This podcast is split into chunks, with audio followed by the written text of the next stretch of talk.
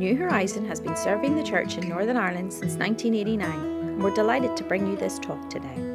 We trust you will be blessed through this ministry. In 1492, two Irish families, the Butlers of Ormond and the Fitzgeralds of Kildare, were involved in a bitter feud. The disagreement centred around the position of Lord Deputy in Ireland. Both families wanted one of their family members to hold the position. The tension broke in 1592 into outright warfare, and a small skirmish occurred between the two families just outside the city walls of Dublin.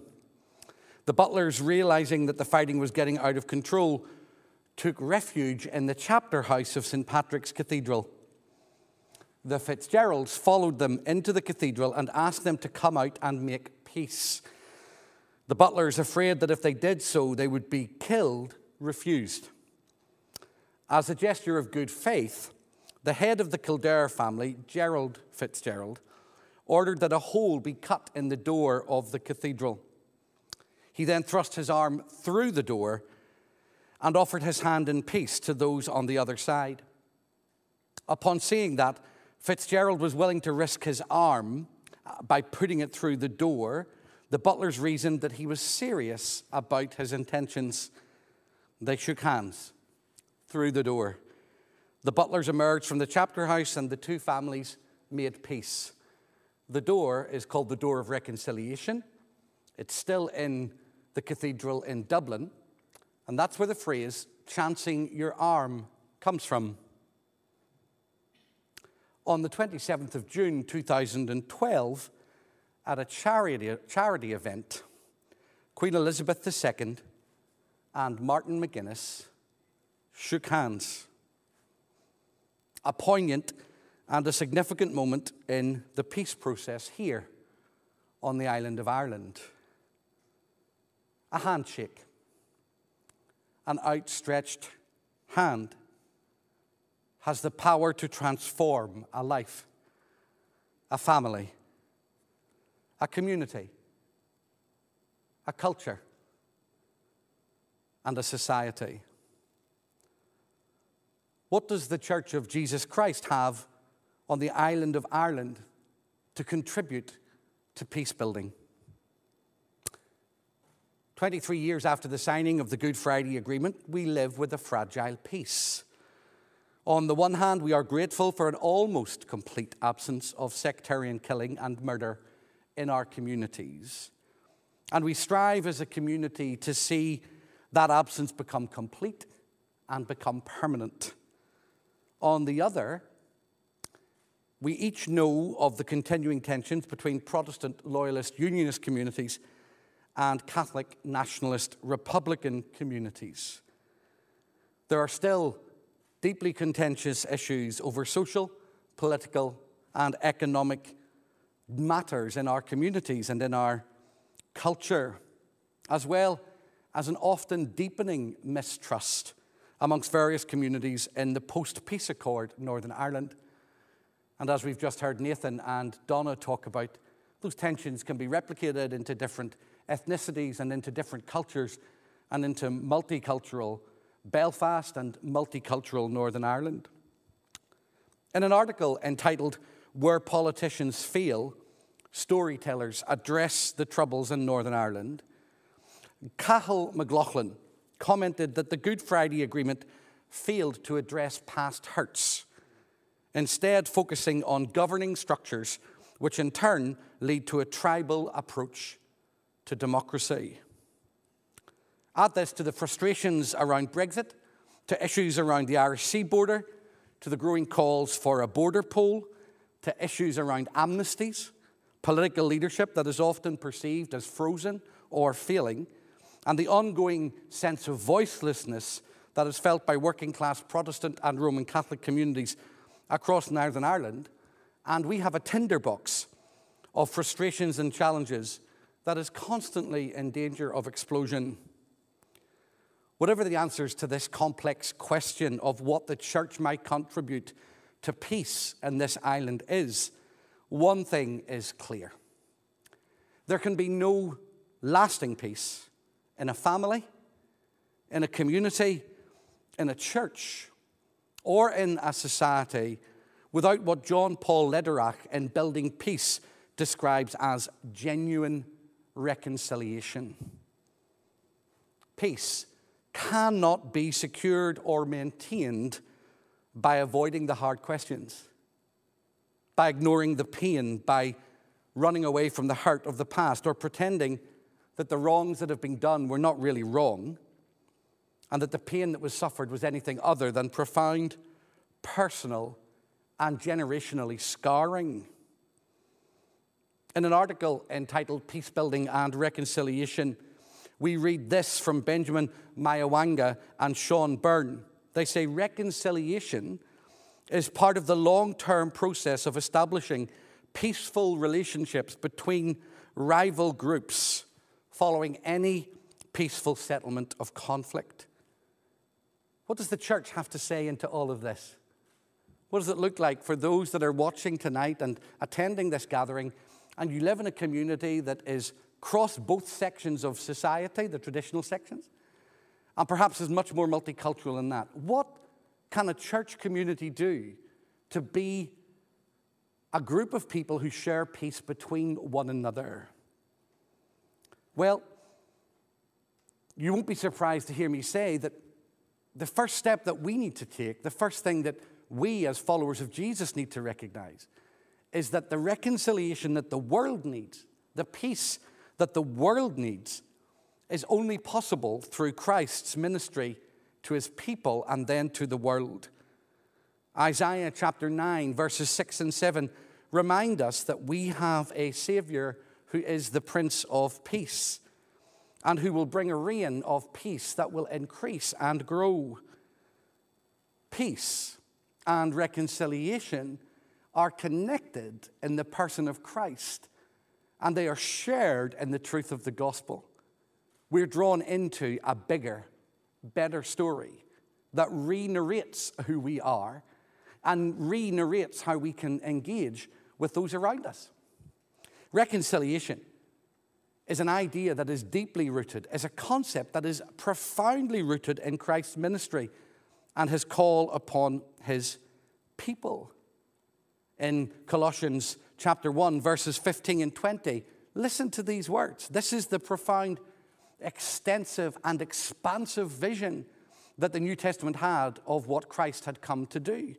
He, is the image of the invisible God, the firstborn of all creation. For in him all things in heaven and on earth were created, things invisible and visible, whether thrones or dominions or rulers or powers, all things have been created through him and for him. He himself is before all things, and in him all things hold together. He is the head of the body, the church he is the beginning, the firstborn from the dead, so that he might have first place in everything. Now, listen to this Colossians chapter 1, verse 19. For in him all the fullness of God was pleased to dwell, and through him God was pleased to reconcile to himself all things, whether on earth or in heaven, by making peace through the blood of his cross. Paul could not have been clearer.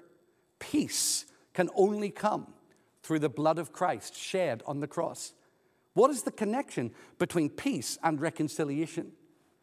That sense of being made right with God, that sense of having a clean start, that sense of having our, our own identities reshaped, reformed, and retold through the gospel leads us to become people who want to help others discover this liberating reality that in Christ there is neither Jew nor Gentile, Greek nor barbarian, Scythian or free, as Paul writes to the Galatians, but that we are all one in Christ Jesus.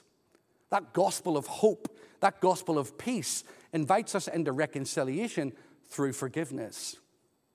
Of course, forgiveness is a unilateral act. Reconciliation always involves at least two parties.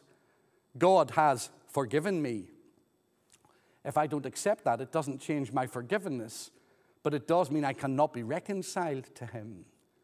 Peace is the bridge that we walk over when we discover that we are forgiven, that we have been reconciled, and we can find hope in Christ Jesus. The gospel is the root of all of this for us. Not a social plan, not a political plan, not an educational plan. I am first and foremost a follower of Jesus. I may be politically engaged, I may be socially engaged, I may be a public theologian that wants to speak into the public square, but first and foremost, I am a follower of Jesus Christ, trying to make sense of the reality of the peace that I have in God and the reconciliation that that brings to me and then is through me to the world. The cross is central. Through it, God has reconciled all things to himself our cultures, our ideas, our thoughts, our tribes, our identities, our futures. All is reconciled to God through that. In his letter to the Ephesians, I could summarize some of the things that Paul argues around this by just looking at one verse very quickly from each chapter. In Ephesians 1 10, we are told this that the purpose of God in Christ is to gather up all things in Jesus things in heaven and things on earth, to reconcile them, to bring them into wholeness. In Ephesians chapter 2, verse 10, we are told our place in that. For we are what he has made us. We are his workmanship, created in Christ Jesus to do good works, which God has prepared beforehand for our way of life. In Ephesians chapter 3, verse 10, Paul reminds the Ephesians of the expansiveness of this remarkable call to peace and reconciliation, and the central vehicle through which it is brought to the world, so that through the church, the wisdom of God in its rich variety might now be made known to the rulers and authorities in the heavenly places. In Ephesians chapter 4, verse 10, we are told the source of this great peace, the one who enables us to share this peace and to live in this great purpose, he who descended Christ himself is the same one who ascended far above all things, that he might fill all things. How do we work out this peace? In some super plan, in some kind of superstar ministry? No. In Ephesians 5:10, we're told that we are to live a life that is pleasing to the Lord. A life of simple, glorious obedience in our families, in our communities, and in our society is the central vehicle through which God brings peace and reconciliation to others as we live gospel oriented lives.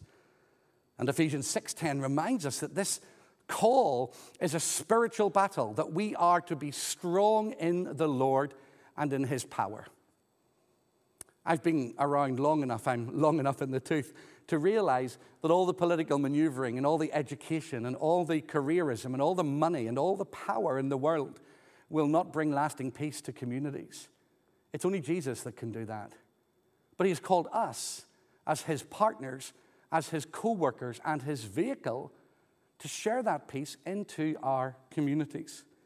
If the reality is that Christ's transformational power sits at the very center of our lives, then, secondly, our new identity, who we now are, transforms and redeems our understanding of ourselves and lifts us above simple nationalism and transplants us in a global family that is multicultural and has rich diversity and brings with it beautiful reconciliation. After having told the Ephesians in Ephesians 2:10 that they are God's workmanship, God's work of art is the original word in Greek, created in him to do the good works that he has set them to do. Paul goes on to tell them this from verse 13. In Christ Jesus, you who once were far off have been brought near by the blood of Christ, for he is our peace. In his flesh, he has made both groups into one, and he has broken down the dividing wall that is the hostility between us. He has abolished the law with its commandments and ordinances so that he might create in himself one new humanity in place of two, thus making peace and might reconcile both groups to God in one body through the cross, thus putting to death that hostility through it. So he came and proclaimed peace to you who were far off and peace to those who were near. For through him, both of us have access in one spirit to the Father. So then you are no longer strangers and aliens, but you are citizens with the saints and also members of the household of God, built upon the foundation of the apostles and prophets, with Christ Jesus himself as the cornerstone. In him, the whole structure is joined together and grows into a holy temple in the Lord, in whom you are also built together spiritually into a dwelling place for God. It's remarkable, isn't it? Of course, Paul is talking to two groups of people a Gentile group of people and a Jewish group of people. And he's saying to them, Christ has broken and removed the barrier between you and you too, with your different cultural identities, your different backgrounds, your different ways of looking at the world, are now one. What would that look like in our streets? What would that look like in Sarajevo? What would that look like in Rwanda? What would that look like in areas of tension around the world? If the church of Jesus Christ didn't only understand that through the cross we are reconciled to God, and that we have peace with Him, but that through the cross we can have peace with one another. We can be reconciled across racial boundaries, across gender boundaries, across social boundaries, across economic boundaries, and yes, here on the island of Ireland, across historic national identities. When Paul wrote to the Philippians, he made it abundantly clear that all of his natural identity markers were secondary compared to his citizenship in heaven. He was drawn into a new family that gave him a new sense of direction. Paul David Tripp, at one time the president of the Southern Baptist Missionary Organization, said this The church is not a theological classroom. It is a conversion, confession, repentance, reconciliation, forgiveness, and sanctification center where flawed people place their faith in Christ, gather to know and love Him better, and learn to love others as He designed. If it is true that the cross reconciles us to God and then enables us to be reconciled to one another, then it is lastly true that this new identity, this peace, this reconciliation that is given to us also draws us into a better hope, also draws us into a better story in the midst of their exilic encounters, wondering whether who they would ever discover again who they were, struggling with the cultural and boundary markers of their society. God, through the prophet Isaiah, said this to the Jewish people that there would come a day in Isaiah 11 that the wolf would lie down with the lamb, that the leopard would lie down with the kid, that the calf and the lion and the fatling would lie down together, and a little child would lead them. Could there be a greater, stronger, more beautiful, more powerful picture of reconciliation than one in which the very creation is reconciled? The very creation finds peace in a week when we have heard of the profound dangers facing our climate and the challenges that are facing the generations that come after us and the generations that come after them. What hopefulness we find in Scripture that says if God's people respond to his invitation of peace, and if we become people who share that peace with one another, then the very planet, the ground upon which we walk, the air that we breathe, the created order in which we find ourselves can be transformed. This, sisters and brothers, this is the hope that lies at the beating heart of the gospel that God has brought peace to us through Christ, that God has reconciled us to one another through Christ, and that God calls us to be reconcilers to the world through Christ. To carry a message of hopefulness, that disintegration, that the lack of peace, that trouble is not what we were made for but that Christ's peace can reign in us and through us. Let me think with you about reconciliation for a moment.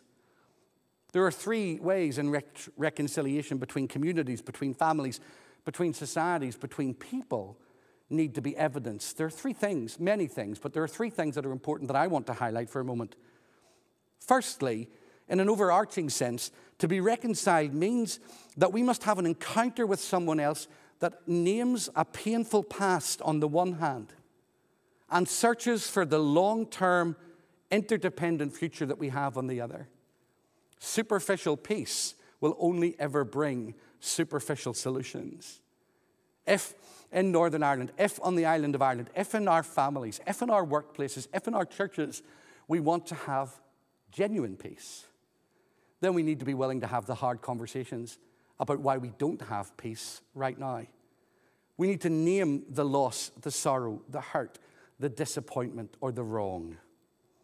Secondly, reconciliation provides a space where truth and mercy meet. There is something powerful about simply hearing someone else's story. And there is something powerful about them hearing your story and then working out where you go from there.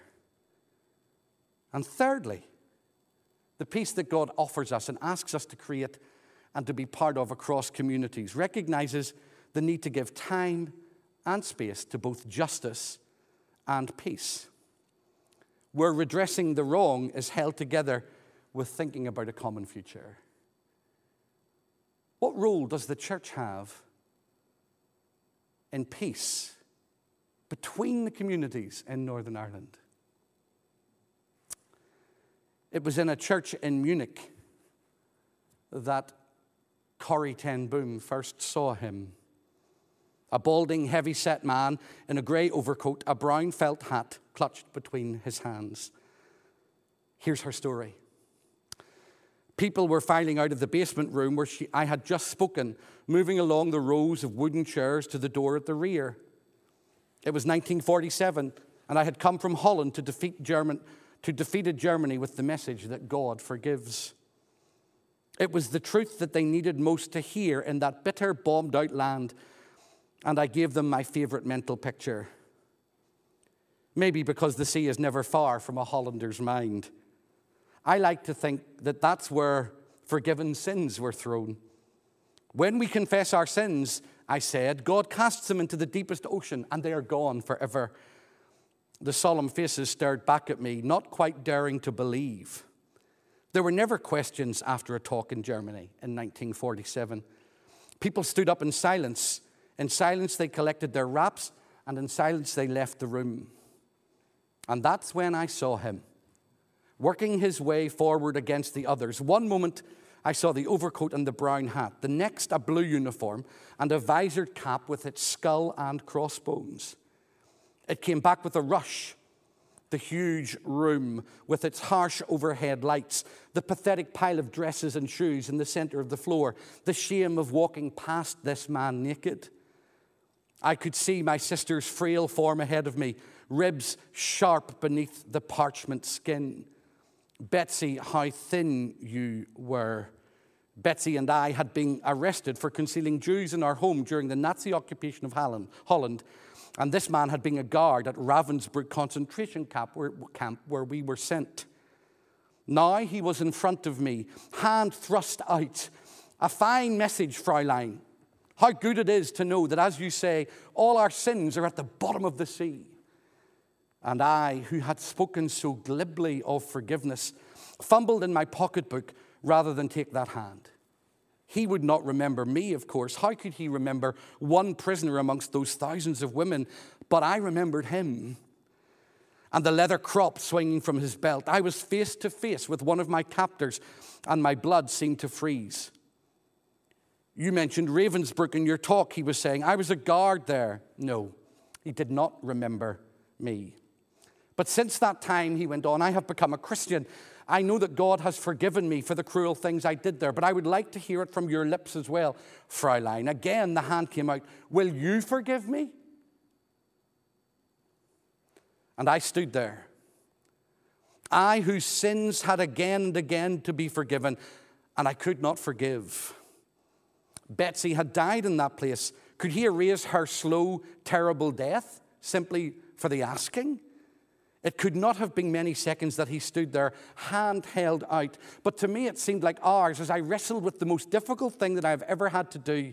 For I had to do it. I knew that. The message that God forgives has a prior condition that we forgive those who have injured us. If you do not forgive men their trespasses, Jesus says, neither will your Father in heaven forgive your trespasses. I knew it was not only a commandment of God, but as a daily experience. Since the end of the war, I had a home in Holland for victims of Nazi brutality. Those who were able to forgive their former enemies were also able to return to the outside world and rebuild their lives no matter what the physical scars. Those who nursed their bitterness remained trapped by it. It was as simple and as horrible as that. And still I stood there with the coldness clutching my heart. But forgiveness is not an emotion. I knew that too. Forgiveness is an act of the will, and the will can function regardless of the temperature of the heart. Help, I prayed silently. I can lift my hand, I can do that much, but you must do the rest.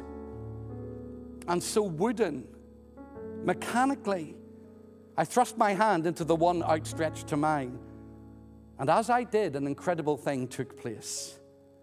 The current started in my shoulder, raced down my arm, sprang into our joined hands, and then this healing warmth seemed to flood my whole being, bringing tears to my eyes. I forgive you, brother, I cried with all my heart. For a long moment, we grasped each other's hands, the former guard and the former prisoner. I had never known God's love so intensely as I did then. A handshake, an outstretched hand, has the power to transform a life, a family, a community, a culture, and a society. I said that 20 minutes ago. I said that on Monday night. And I say that again to you tonight. Because God's hand has been outstretched to us. And in receiving His hand, we are enabled to outstretch our hand to others. Could God, the creator of the universe, now give us the courage to stretch out our hands again to someone from whom we have been estranged? Could God ask us, his people, to be a community with outstretched hands? Hands Across the Divide is a sculpture in Londonderry created by Maurice Harron and erected in 1992. It stands on the western side of the Craigavon Bridge and symbolizes reconciliation between both sides of the community. Could we respond to God's outstretched hand by becoming a people who stretch our hands across the divide? It could start with a phone call. It could start with a card. It could start with a coffee. It is hard. It costs. It may take years of hearing and telling stories. But could the Church of Jesus Christ offer our communities the space to tell their stories, to hear someone else's story, and to root our future, not just in where we have been, but in where grace and mercy might take us? Could we be the hands of Christ to our communities? Are we willing to try? Amen. Thank you for listening to this talk. If you would like to know more about New Horizon, please visit our website at newhorizon.org.uk.